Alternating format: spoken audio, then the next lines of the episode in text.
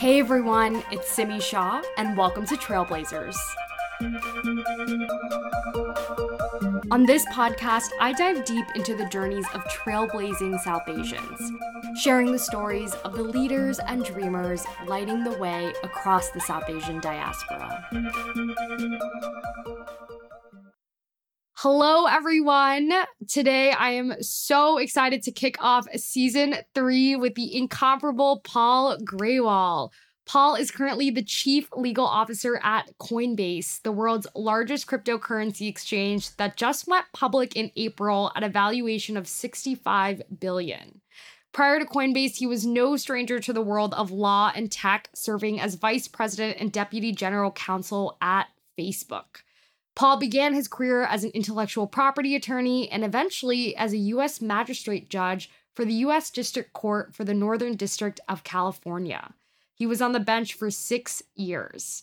Paul holds a degree in civil and environmental engineering from MIT and a JD from U Chicago. And in case you aren't already impressed, he has numerous accolades to his name, including being named a best lawyer under 40 and having served as the president of the South Asian Bar Association. Not to mention, during his judge service, Supreme Court Chief Justice John Roberts appointed him to the Magistrate Judge Education Committee. Welcome to Trailblazers, Paul. Hey, thanks, Simi. The thrill is actually mine. I'm super excited to do this. Exciting. So thrilled to have you. And I'm going to start with a bit of what I consider a hard hitting question. All right, let's go right to it. I want to know when did you decide that you wanted to be a lawyer? Oh, I had vague notions of wanting to be a lawyer going all the way back to not just high school and middle school, but even grade school. Now, wow. I didn't actually know what lawyers did or what it would actually would be like to be a lawyer, having had no lawyers in my family and not really knowing any lawyers growing up, like a lot of South Asian kids. Yep. Certainly at that time here in the United States. But some vague notion of wanting to practice law entered my brain at some point early on in the journey. And then over time, I think I refined that a little bit, even though I'm still trying to figure some things out 25 years into the practice. Wow. Super, super interesting. And obviously, over the course of your law career thus far, you've traversed all these different paths. But what really stood out to me in your story is that you did the classic route, or what I think is considered the classic route the judicial clerkship, the corporate law gig, judge service. And then he took a left turn into tech. What inspired that move? Was that always the plan? Oh, I can absolutely say with certainty it was not always the plan. Anyone who had a plan to start out in private practice, move on to the bench, and then leave the bench and go to tech, I think would have to be slightly delusional. Okay. For me, coming to the world of tech was actually quite natural. I studied engineering as an undergraduate, even after my clerkships and in my private practice life most of my clients were tech companies. Most Yep. of the cases that I tried in federal trial courts and appellate courts all over the country were technology cases. So, in a lot of ways, technology was coming home for me. Even as a judge in the Northern District of California, I presided over and tried a lot of very technology intensive cases. So, for me, in a lot of ways, it was a natural progression, even if the order of that progression wasn't something I think any person with a right mind would have mapped out in advance. Yeah. No, that makes a ton of sense. And how did that process actually come about? You joined Facebook in 2016. What was the path to getting there? Yeah. So to understand how I got to Facebook, I, I think it's helpful to understand life before Facebook. Yep. As you mentioned, I was a partner at a major law firm trying technology cases for well over a decade before I was appointed to the Northern District bench in 2010, the Northern District of California bench. And I was relatively young when I was put on the court. I was under 40. And I went on the bench with no preconception, no sort of fixed notion that I would serve for the rest of my career, even though most judges, certainly most judges in the federal courts, tend to Yep. view a judgeship as a capstone event. And so in 2016, even as I was continuing to enjoy the privilege and the honor of, of serving as a judge, but also just the great fun of being in a courthouse every day, when I heard about through some friends the opportunity at Facebook to come lead a global litigation team and really scale an organization in a way that I had never done before and apply a lot of the lessons that I had learned over at that point 15 or more years of practice, it was really just too interesting an opportunity for me to say no to. I figured that whether I succeeded or failed in the corporate world, I would learn a ton. I would get to do a bunch of things with a bunch of people I had never known before that I hadn't ever done before. And I would have some great stories to tell at the end, one way or the other. And all that proved to be true. That's amazing. And you just alluded to this, but it seems like there were natural applications given the region in which you presided during your judge service. Can you speak to what those applications were in your day to day work at Facebook and potentially even now at Coinbase? Yeah. So, as a magistrate judge in a federal district like the Northern District of California, a huge percentage of the issues you deal with are technology intensive, even if the cases themselves aren't. So, for example, one of the most core responsibilities any magistrate judge has in a federal district is to review search warrant applications that the FBI, the DEA, the IRS may be submitting in order to gain access to data to facilitate an investigation. To understand the issues involved in that application to understand whether or not there was probable cause yep. to either grant the application and issue the warrant or reject it and send it back to the US Attorney's Office. You needed to understand these platforms. And so I spent a lot of time really getting to understand and know how Twitter, Facebook, Google worked in, in, in fairly minute detail.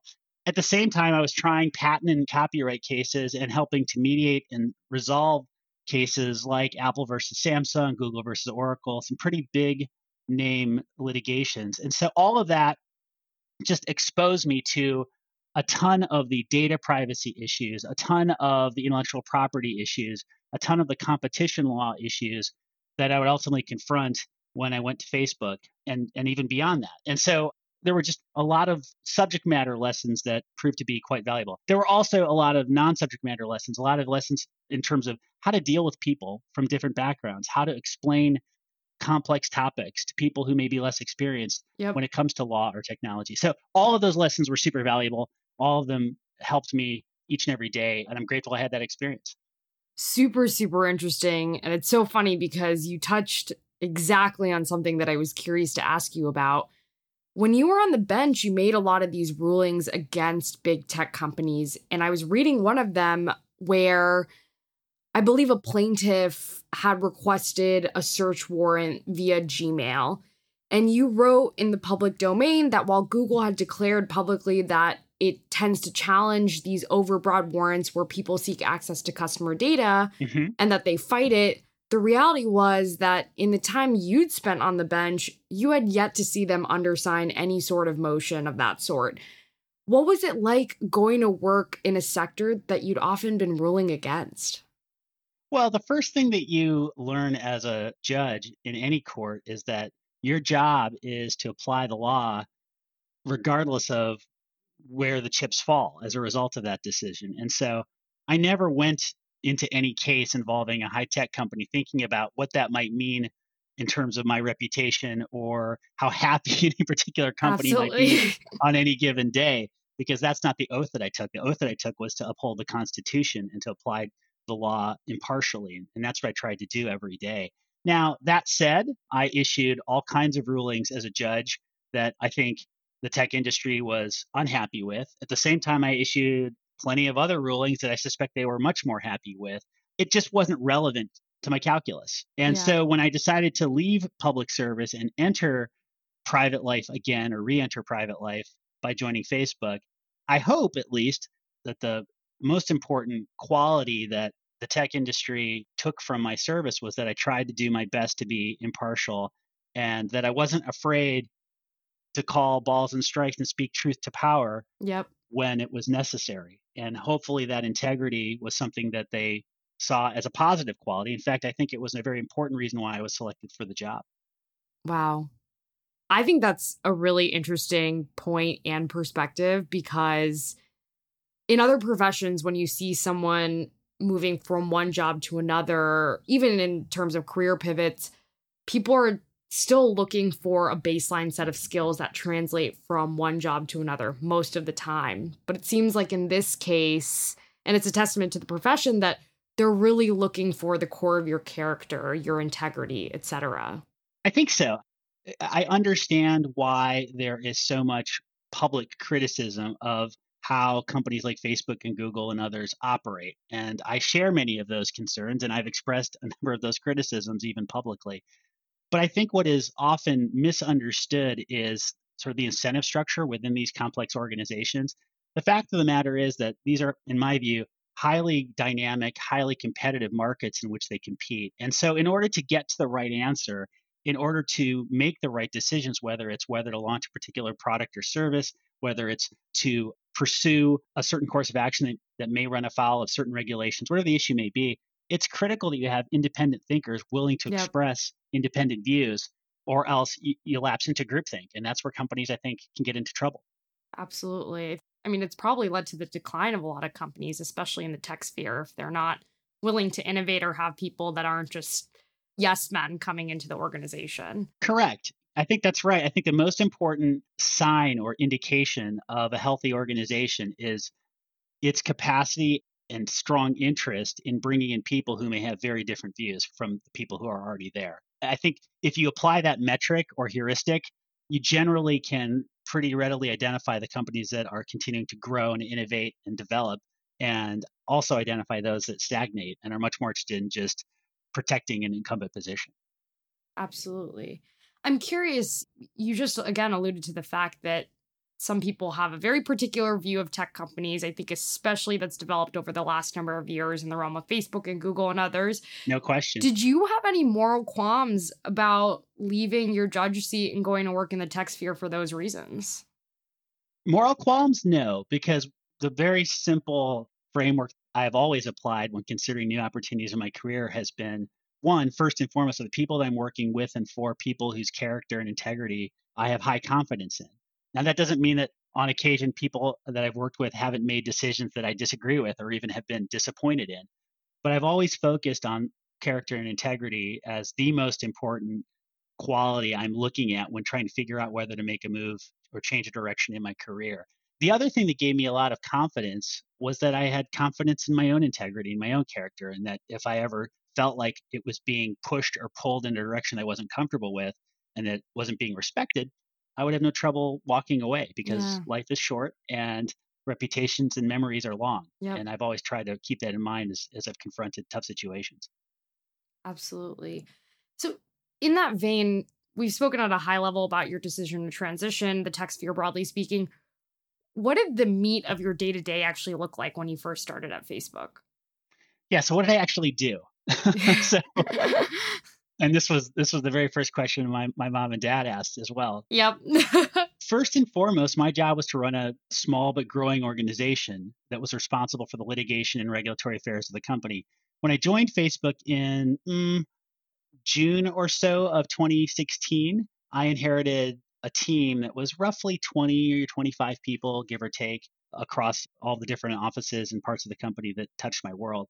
By the time I left in 2020, that team had grown to something like 250, give or take, maybe close wow. to 300 people. So it had really scaled dramatically over that time as Facebook went from really a darling of American industry that could do no wrong to, in many ways, a pariah that could do no right. Yeah. And I, my career at that company really spanned that massive transition, beginning with the election in the fall of 2016 and then moving on through Cambridge Analytica, concerns about teenage mental health, and everything else wow. that we all have read over and over again in the headlines. Yeah, there's certainly been no shortage of scandals in the world of Facebook or tech, broadly speaking. Can you speak to some of those inflection points where you really started to see your work change? I'd be curious to understand whether that played any role in you starting to think that you might leave Facebook. Well, I never thought about leaving as a function of any of the experiences that the company was having or any of the controversies that were surrounding it, in large part because I felt very strongly that for all of the company's missteps and mistakes and screw ups, let's just call them what they were, there was a core group of people whose integrity I continue to believe in. I felt that the team I had assembled that was actually litigating these issues in courts all over the world every day and that was engaging with regulators on these very issues each and every day was incredibly talented, incredibly high integrity, and frankly, was in a position to direct the company to a better place that was much more powerful and much more impactful than the people on the outside who were raising legitimate concerns, but at the end of the day were you know outside the arena, as Teddy Roosevelt yep. put it, rather than inside of it. And I just felt that in a lot of ways, I was having much more of an impact on the trend and direction of the company's reputation and responsibility by continuing to do the day-to-day work that me and my team were asked to take over and lead the charge on. So that's really where I focused my energy and, and my attention. Yeah, absolutely. Can you speak a little bit to what the start to end process looks like when something as big as Cambridge Analytica happens? Yeah, I, I can speak to it very personally because you know, in a lot of ways, that was the defining experience for me personally and professionally when I was at Facebook. I still remember very distinctly coming to learn that a university researcher who had been working out of the UK had breached his literal statements to Facebook under oath about what data had been taken from the platform and how it had been used, to the media getting very interested and focused on the issue, to the congressional hearings and other government excitement in, over the issue that followed that. And then all of the work that the company underwent to try to resolve those issues, invest real resources to make sure that it never happened again, and then make commitments to the FTC and other regulators that we would be held accountable if it didn't work. So it was a sequence and series beginning in the spring of 2018 wow. that continues at the company to this day, but that yeah. really dominated the last two and a half years that I spent there. Wow. That's not shocking that it had such a big impact, but still something else to hear it from someone who was actually there. Given that this situation starts to become a dominant part of the conversation going forward, how does your work and interactions with other teams change on a day to day basis? As in, I imagine that the product roadmap changed and you were probably in dialogue with them, and the policy team's mandate somewhat changed and you were in dialogue with them. What did that cadence of interaction look like, if there was any? Yeah, so the courtroom proceedings, whether they were class action lawsuits, the congressional hearings, those things tend to attract a lot of attention for good reason when they occur. But the bulk of the work at the company really was happening behind the scenes, out of the spotlight day in and day out. And that work involved really every corner of the company from the product and eng teams that were building new controls to make sure the data that was collected was handled appropriately. Yep. To our government relations and policy teams that were responsible for briefing staffers on the Hill and members that raised questions, parliamentarians in legislatures all over the world, and other policymakers, to the finance investor relations teams that were obviously charged with explaining to the market what Facebook was doing to make sure that this wouldn't happen again. So, one of the things that I really loved about my job at Facebook, in addition to just working with an incredibly talented, good group of people, was the fact that on a daily basis, I was touching and really partnering with people across the entire organization. Yeah. And around the world. And that was tremendously exciting. I learned a ton just working with such bright, talented people. And at the end of the day, I felt like my job mattered because if my team and I did not fulfill our responsibilities, the company would be in a much worse place. And as a result, I think the public would have much less confidence in Facebook's ability to fix these issues and get it right going forward. Absolutely. And I imagine getting to work across these teams having such a high impact in this realm in the direction of a company is relatively different from your time on the bench. Yeah, you can say that. You got a chance to see both sides. Which one's more fun? Well, Samuel, let me just paint you a picture a bit about my life before Facebook and my life at Facebook. So I mentioned at Facebook that by the end, I was leading a team of several hundred people. We were in courtrooms all over the world on any given day. The company itself had grown to probably, I'm going to guess, I don't hold me to this, 50,000 or more employees. It was a large, sprawling, complicated beast of an organization. and we were a tech company first and foremost. And so the means of communication were entirely or almost entirely online 24 7 whatsapp instagram messenger you name it all firing at me through my phone all at the same time. In contrast life before facebook involved my sitting in a literally what was called a chambers spending most of the day actually in the courtroom wearing a robe and being announced as i entered where my deputy would call the courtroom to order and people would stand as I came into the courtroom and laugh at the jokes that I would tell whether they were funny or not.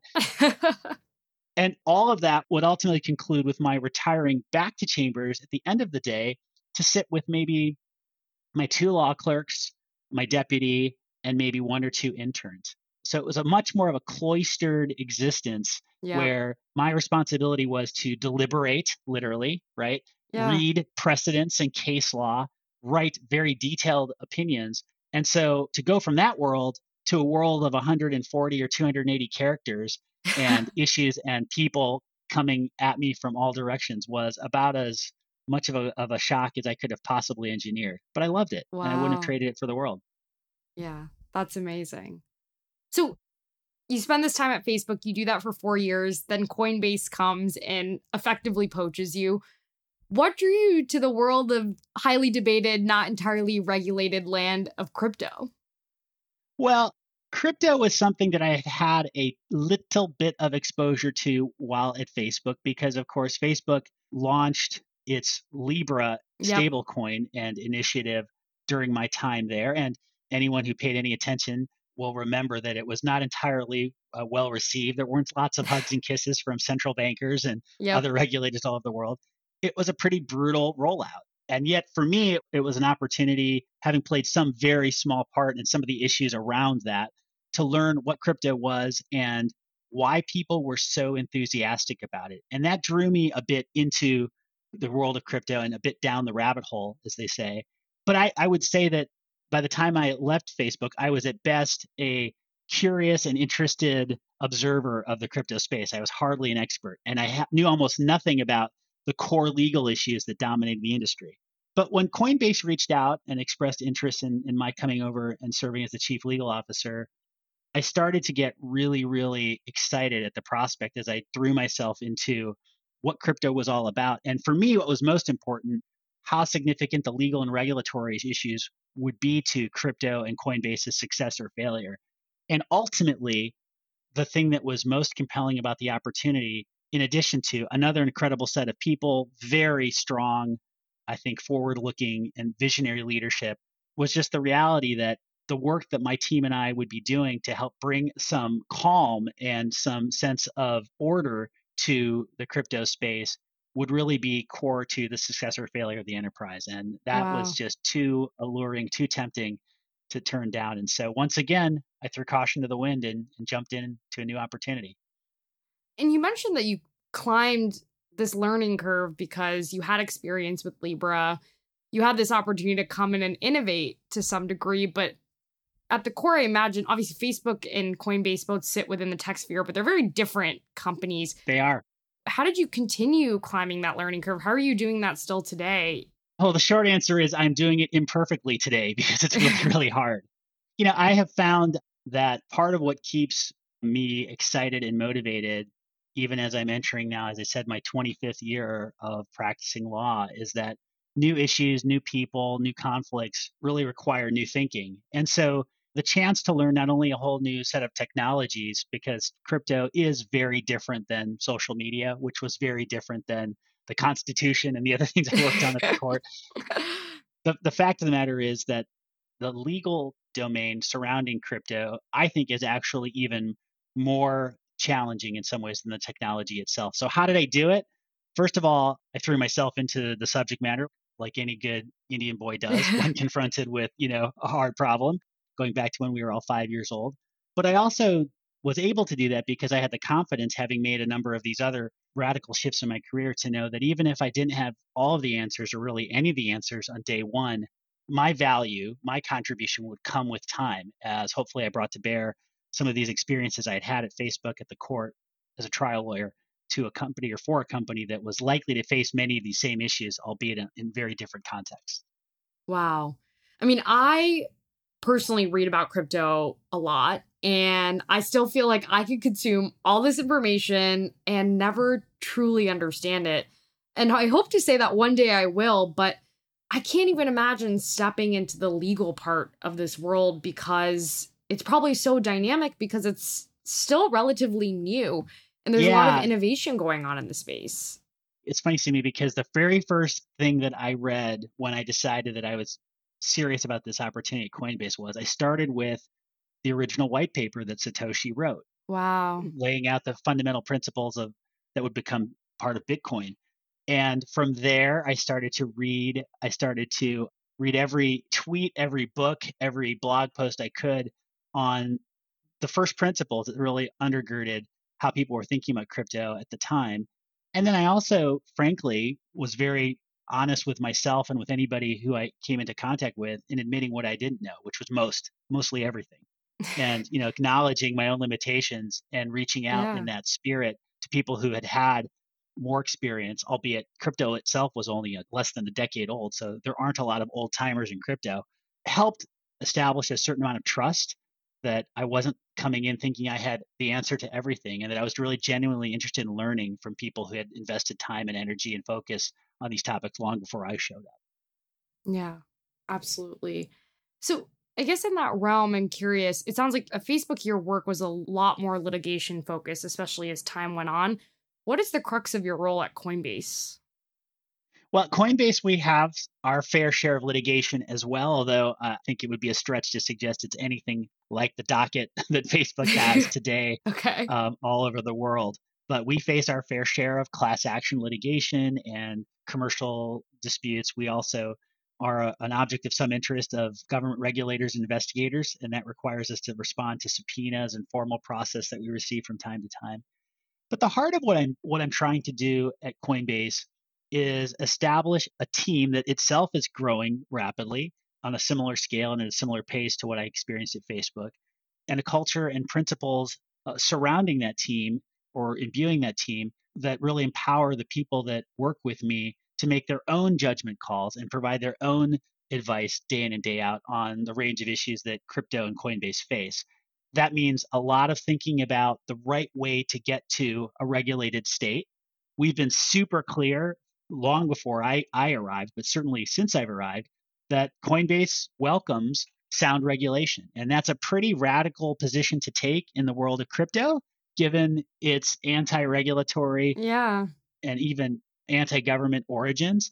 But I think one of the things that I've enjoyed getting to understand and then help explain and articulate to you know, many regulators and policymakers I'm meeting with is that whatever early ideological leanings certain people had when it came to crypto have evolved massively as this niche technology has emerged as a fundamental financial service for the world. And so getting people to understand that a lot of the early history of crypto is not nearly as relevant to the way things work today and that at least companies like Coinbase are very interested in developing sound principles that allow us to make rational decisions of, wow. and running our business and expanding our platform is really what I view as the heart of what I'm here to do. Yeah. Do you think that's becoming a common viewpoint across the industry or that's pretty unique to Coinbase? I think it's still too unique to Coinbase. I will put it that way. Okay. I'm eager to see more of our industry accept, and I think we are getting there, but I think okay. there's still a long way to go the notion that the public, as represented by their elected officials and regulators and, and other policymakers, have a right to just know that when they interact with this ecosystem or platform or technology or whatever other buzzword you want to use, that they can rely upon the representations that are being made, that they can act with confidence, and that they can feel secure enough to invest in growing the world of crypto by their own contributions, whether it's buying a dollar's worth of Bitcoin, whether it's developing an NFT, whatever the case may be, so that things can flourish and that people can act with confidence. And so I think we're getting there. There are still, to be sure, a lot of actors in this industry who instinctively recoil at oversight by government. I understand that. I respect that. And I might even agree with it in large measure. But I've also seen this movie before. And the fact of the matter is that when new disruptive technologies emerge, the empire eventually does strike back. Yep. And you need to be prepared for that and meet them where they are and give them assurances and then deliver on those assurances so that they don't act rashly and overcorrect and over prescribe how these technologies should emerge in a way that ultimately kills the baby in the basket. Yeah. It seems almost like the goal is especially given your experience at Facebook, to enable these institutions, particularly the government and regulators, to be more proactive than reactive so that the outcome ends up being better at the end of the day. Is that right? Yeah, I think that's a good way to put it. I will say that it's very easy and, and even understandable for people to laugh at or even mock the lack of sophistication that many of our policymakers have when it comes to technology.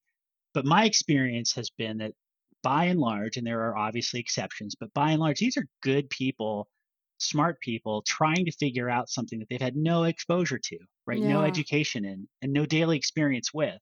And so I view our job, certainly my job, as helping them ascend that curve so that they can acquire the vocabulary, can understand the fundamental frameworks and concepts such that they can engage with these issues in a substantive way. Yeah. And then to show them that the promises of crypto are not just words or ideas, but that it's actually making a real difference in the real lives of real people and is more than just an asset that is, is available for speculation and in very rare cases of fraud or abuse. So I think it's all about getting people comfortable yep. with what can be very challenging and hard. And that's what I've been doing as a trial lawyer, as a judge, or in private practice for some time. And so it's something that uh, I continue to enjoy.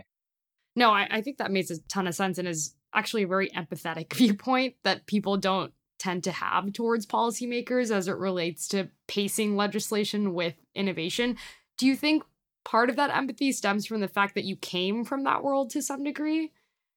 I think that's probably fair. I mean, the fact of the matter is, as a federal magistrate judge on any given day in my one chambers in my one courthouse, I was responsible for hundreds upon hundreds of disputes. Now, they all weren't showing up in my courtroom at the same time, or else I would have absolutely gone totally gray and not just partially gray, as you can see.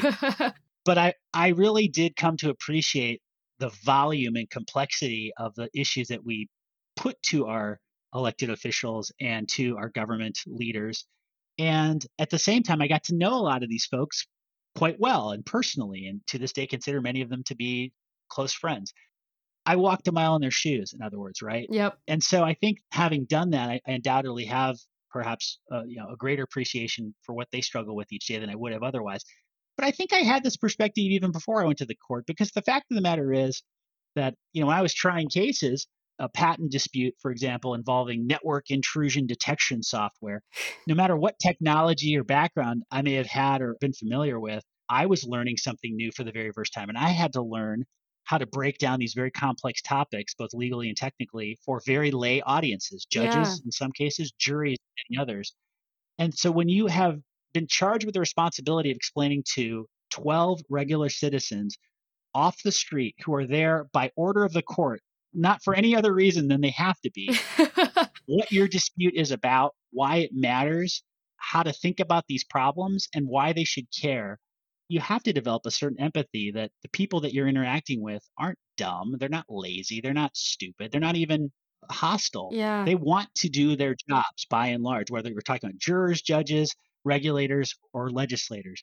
But you have to give them the tools to work with. Yep and if you don't bring those tools to the exercise, they will use their own frameworks, their own sense of right and wrong, their own morality constructs in ways that may lead to results that are much less predictable. Wow. I appreciate you sharing that because the educational aspect of being a lawyer is not something that I'd really considered before, but it makes sense because they often hold this role of being a mediator and liaison and my sister's a lawyer, and I, I've seen her mm-hmm. go about it in this way where she will really work to explain something in layman's terms so that a person can grasp it and a dispute or something else of that sort can be solved. Sure.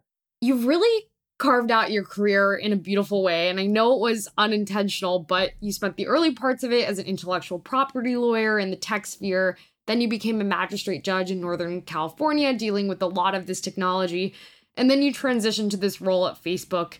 Is this how you envisioned your career going? Is this how you were trying to set yourself up? I really didn't. You know, I mentioned earlier that I had a vague notion of what being a lawyer was like. And so that yeah. Was sort of the sum total of my analysis when I decided to go to law school and enter the profession. But beyond that, I've always just tried to figure out really number one, where do I feel like I get to learn and I get to grow? above all other things. And the practice areas and types of cases and types of roles that you, you described for my career all ultimately were in service of that objective, right? I just Yep. I wanted to continue to feel like I was evolving and growing, not just as a lawyer, not just as an intellectual person, but as a human. And Yeah. one of the most important privileges I earned as a judge, for example, wasn't the fact that I was involved in some of these fancy cases with lots of fancy lawyers. It was the fact that on any given day, I not only worked with extremely intelligent and articulate counsel and others, law clerks to be sure, but I also got to work with people from the widest spectrum of the community who would come into my courtroom every day, whether as defendants, whether as witnesses, victims, or as jurors. And I just relished that opportunity to interact with a billionaire um, one minute and a person worth 10 cents on the other who took two buses to get to my courthouse on time and everybody in between. And it was a real exercise in humility and a real lesson in humanity that I got to experience each and every day. And, and as it turned out, it was a nice bonus that it gave me some understanding of what all of us as people need to have in order to make good decisions and do the right thing. And so I'm very grateful that I was given that opportunity. Absolutely. I really love that and admire that perspective. And like I said, I think it's certainly one unprecedented, not just on this podcast, but in the broader legal sphere as it relates to people who aren't in the field. I want to take a step back and speak a little bit more about your work in tech and specifically at Coinbase. I mean, you've worked closely with some of the most foremost personalities in tech, building these large teams, working with the Brian Armstrongs of the world. What has that been like? Do you have any memorable anecdotes? Well, working at Coinbase in particular, been here now for about a year, and I've been very fortunate that I chose to join Coinbase and join crypto at the beginning of what uh, some might argue has been the most exciting year in its history, right? Yes. And so Brian has been really just a singular leader for the company and for the industry, and getting to see how he has not only accepted that responsibility, but really embraced it has been something that I've been really impressed by and, and proud of.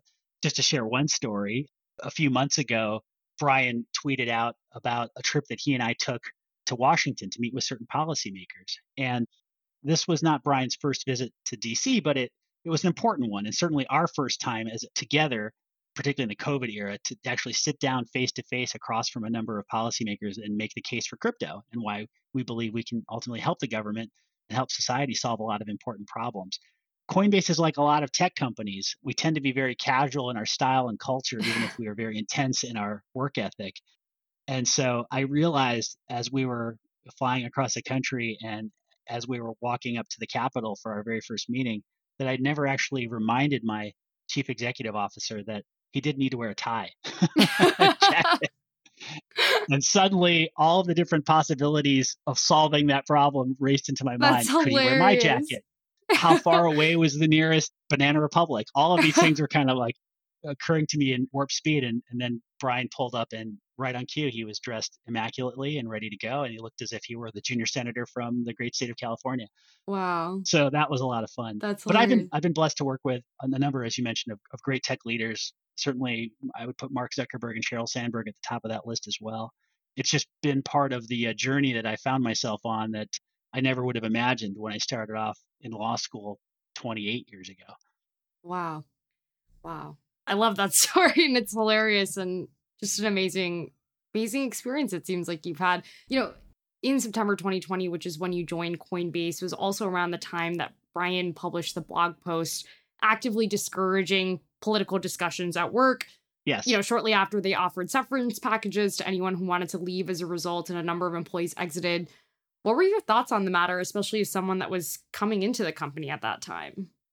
Yeah, I was just a couple days in uh, when all that happened, and the most um, lasting impression I have of that experience, quite honestly, is that I think Brian and Coinbase as a whole did something very brave.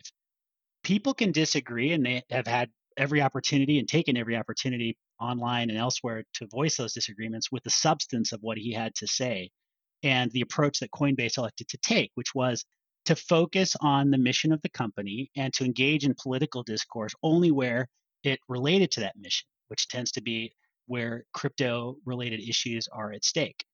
The thing I admired about Coinbase's approach and Brian's view in particular was that in contrast to almost every other leader in industry up until that point, Brian first and foremost published what he thought.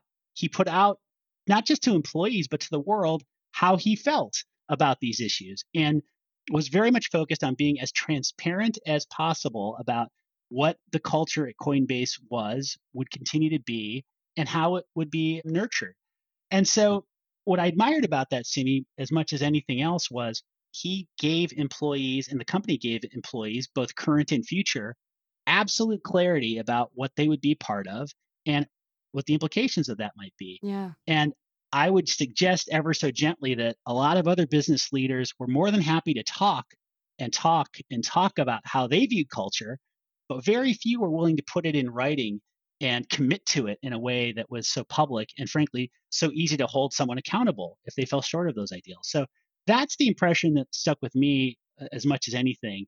And as for the results or the effects of it, I will tell you that a handful of employees chose to leave almost everyone stayed and we've grown and we've more than doubled since then. And so the market yep. has sort of spoken that while while others may choose and prefer a different environment in which to apply their trade, and God bless, they are more than welcome to go do that. Plenty of other people are saying thank you, Coinbase, and thank you, Brian, for creating an environment where I get to focus on my work and my talent and my merit and not get dragged into discussions that aren't directly relevant to the mission of the organization.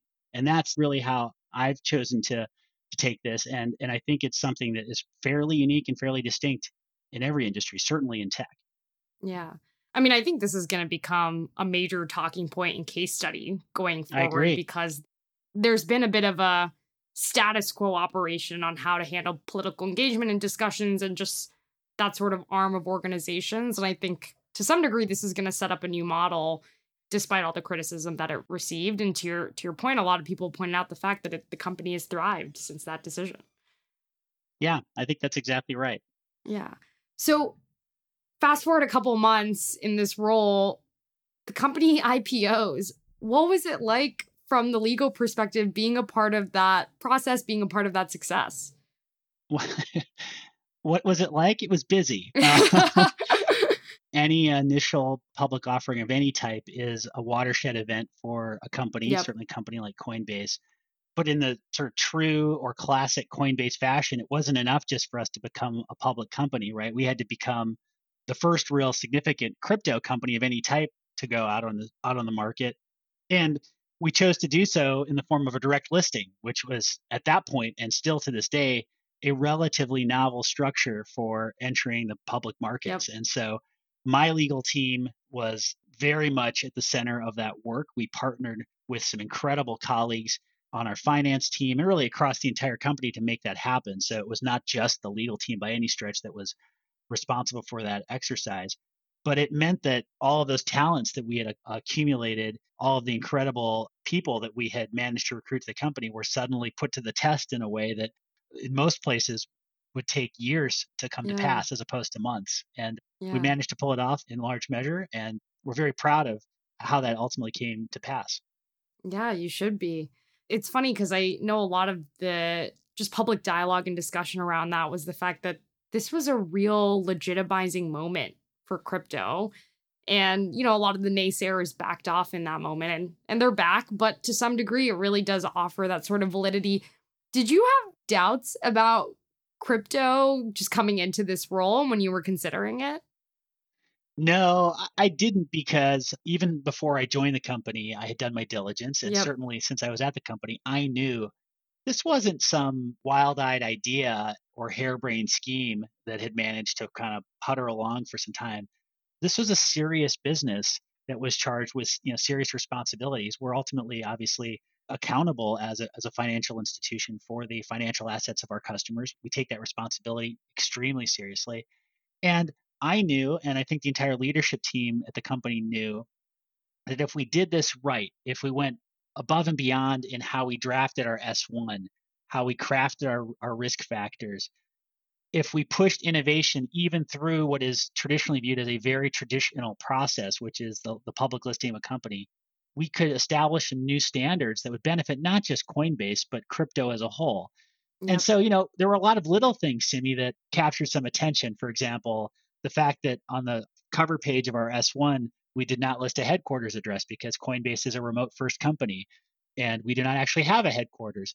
That was something we had to get our friends at the SEC comfortable with. And to their great credit, they worked with us to get there. We also happen to list on the cover sheet that all copies of correspondence should be sent not just to the legal team or outside counsel, but to Satoshi as well. And we listed his or its wow. or their wallet address. So little things like that were important to us as markers of the innovation that was taking place. But the real heart of the innovation was, and this is really where I give our give full credit to our chief financial officer, her team, was in crafting the narrative of what this company was, how we saw ourselves, not just in the world of crypto, but in the world of financial services more broadly, and what we, what our ultimately our, our goals and aspirations were for the long term. And telling that story is an incredibly challenging task Absolutely. even when you're selling widgets or petrochemicals. it's it's especially it's not hard easy. when no, when 99.6% of the universe hasn't even heard of crypto or Bitcoin, let alone understands it. Yeah. Wow. It's really amazing story and I like that you've inserted these little tidbits of innovation just even something as small as making sure that Satoshi is listed and the remote first concept. I I appreciate that a ton. I think it speaks to not just the company itself, but the innovation that you're really trying to push forward. Your predecessor, Brian Brooks, left Coinbase to become acting comptroller of the OCC, the Office of the Comptroller of Currency, which is a major role. And for him, marked a transition back to the public sphere and government. Do you ever see yourself making that transition back? Oh gosh, I have no idea. I mean, I, I feel like I am just getting my grounding here at Coinbase after about a year. And so uh, I'm entirely focused on continuing to support and develop and grow my team. There's so much, so much work for us to do and that lies ahead to make this company a success and make this industry a success that that's where all my attention is. But I will say that I talk to lots of friends and old and new who, who reach out from time to time talking about how they might incorporate public service into the arc of their career in some capacity. And one of the things that I always encourage them to do, because I do want to see more people from the private sector spend at least a portion of their career working in the government, serving the public in some capacity, is to appreciate that these doors tend to swing both ways in a very positive sense. Some people tend to look, particularly lawyers, and particularly those who are considering careers in government, at life in the public sector as a final decision. You know, I hope you know my experience and my example can counteract that narrative and, and show people that you can do a lot of good in the private sector you can do a lot of good in the public sector and there's no reason that you have to make a hard and fast and permanent choice at any point in time yeah no I, I think that's a key insight and definitely a lesson to be learned hopefully for the aspiring lawyers listening to this right now i hope so one thing I'm curious about obviously, we're South Asian trailblazers here, and you were president of the North American South Asian Bar Association and the South Asian Bar of North Northern California. Was. Why did you decide to pursue those roles? How has your identity played a role in your career? The first question is actually pretty easy. You know, I got very interested in getting involved in SABA and then growing the South Asian Bar Association to what it is today, in large part because I saw a need when I entered law school in 1993 and when I graduated in 1996, there were a very small number of South Asian Americans practicing law in, in this country or in Canada.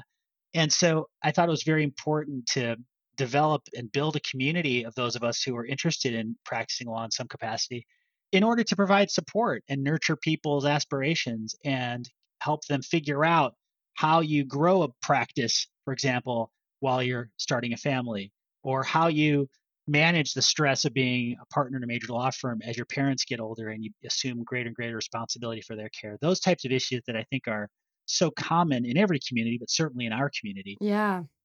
And so it was a labor of love, even though, you know, I had my own competing demands on my time. I thought it was something that was worth doing. You also ask about my identity and how that's played a role in my career. I've always been proud to be a South Asian and Indian American, proud of where I came from. I'm proud of what my culture has given me in terms of values and, and experiences and great food and everything else. and so it was very natural for me to want to continue to invest in in that and then also more importantly create opportunities for others, even as my own career started to grow and develop and take off. And and so it's just been something I've, I've tried to find time for whenever I can. Sometimes I manage it reasonably well. Other times I fall short, but I'm always trying. no, that's absolutely amazing. And speaking to those opportunities and creating those for future generations, what advice do you have for young South Asians who are aspiring lawyers and who are inspired by the path that you've carved out for yourself, traversing all these different paths within the field of law? Oh, gosh. Well, I look at the young South Asians entering law today here in the United States, and I think I should be the one taking notes. I mean, it's just incredible to me, not just the numbers, but the talent and the commitment and the heart that so many South Asian American lawyers you know, entering the profession bring each and every day. So I'm a little I'm a little leery of offering any pearls of wisdom or grand thoughts.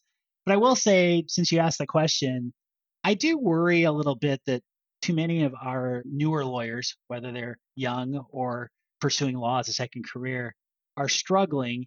And they're struggling in large part because law is really, really hard it turns out. And it turns out that the earliest days and months and years you spend practicing law are the absolute hardest. Yeah. I mean, it is brutal being a junior, junior lawyer in a major law firm, working as a public defender, whatever the case may be.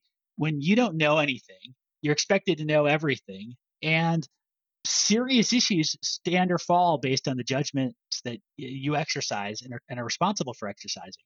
And so, my one piece of advice to those folks, my folks, is that you know, hang in there.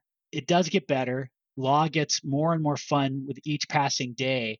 As much fun as I had as a young lawyer doing some interesting things, I've never had more fun than I'm having right now. And so, wow. so much of enjoying the fruits of one's success practicing law are about making the investments early on to develop the skills and judgments and experiences that really pay huge dividends down the road. Absolutely. And eventually, hopefully sooner than than happened for me, but but soon enough, you'll really start to feel like you're making a difference and, and really impacting people in a positive way. And that's the best part about practicing law. And it's what keeps me excited and fired up to go do it each and every day, even today. Well, thank you so much for sharing that, Paul, and for sharing your story today. I think it's absolutely inspirational and just really one of a kind in terms of, like I said, the different parts of law that you've traversed throughout the course of your career. So, thank you so much for joining us on Trailblazers and so excited to see all that you do Coinbase and going forward in the future. Thank you, Simi. I really enjoyed it. And uh, maybe next time you can explain to me how someone can start a podcast. I'd love to learn how you did all this. Only if you explain the entire world of crypto to me. it's a deal. It's an absolute okay. deal. Awesome. Thanks, Paul. Thanks for joining us for today's episode. If you want to get new episodes straight to your inbox, subscribe to our newsletter at SouthAsianTrailblazers.com and follow us at South Asian Trailblazers on Instagram, Facebook, and LinkedIn.